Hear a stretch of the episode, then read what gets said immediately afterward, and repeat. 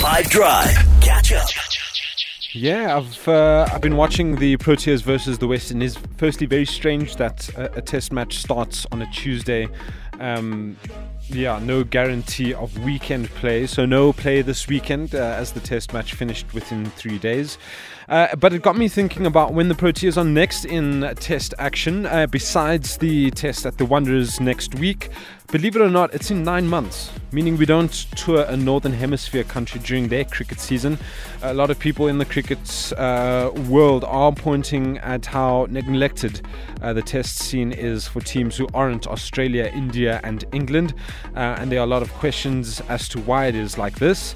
Uh, if you take a look at the Protea schedule for the next five years, South Africa will only play 28 Test matches. Uh, and if you look at the series um, that the 28 matches will make up, only two series will be more than three three matches uh, per uh, per series, uh, and that is less than any other main nation that play Test cricket and excludes Ireland and Zimbabwe. If we take a look at the entire test schedule for all the test teams uh, from this year to 2027, there are 173 test matches, uh, and 121 of those involve India, Australia, and England. Uh, so, just taking a look at the West Indies captain, Kraigg Brathwaite, just to compare something here quickly.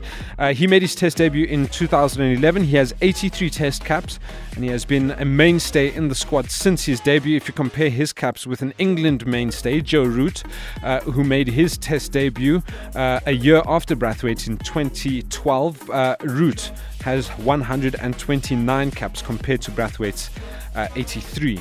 Um, it's gotten to a point where Proteas bowler Anrich Nortje isn't even looking at reaching any milestones in the test arena because he doesn't even know if he's going to get to 100 tests in his career.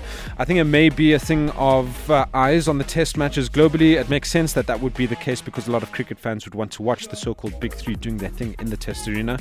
Uh, then there are cases where fans say the Proteas struggle against the big nations because of the lack of test cricket uh, played over the years. It could also be the shifting of focus onto the shorter formats of the game uh, by the country's uh, so T20 and ODIs.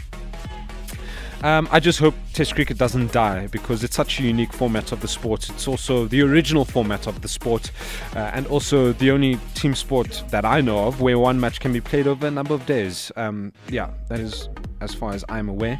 But yeah, hopefully uh, the Test cricket scene gets more healthy over the coming years. That's what I have for you today. If this were a real bit of extra time, this is when the ref blow the whistle because it's finished. Catch up from some of the best moments from the 5 Drive team by going to 5FM's catch up page on the 5FM app or 5FM.co.za.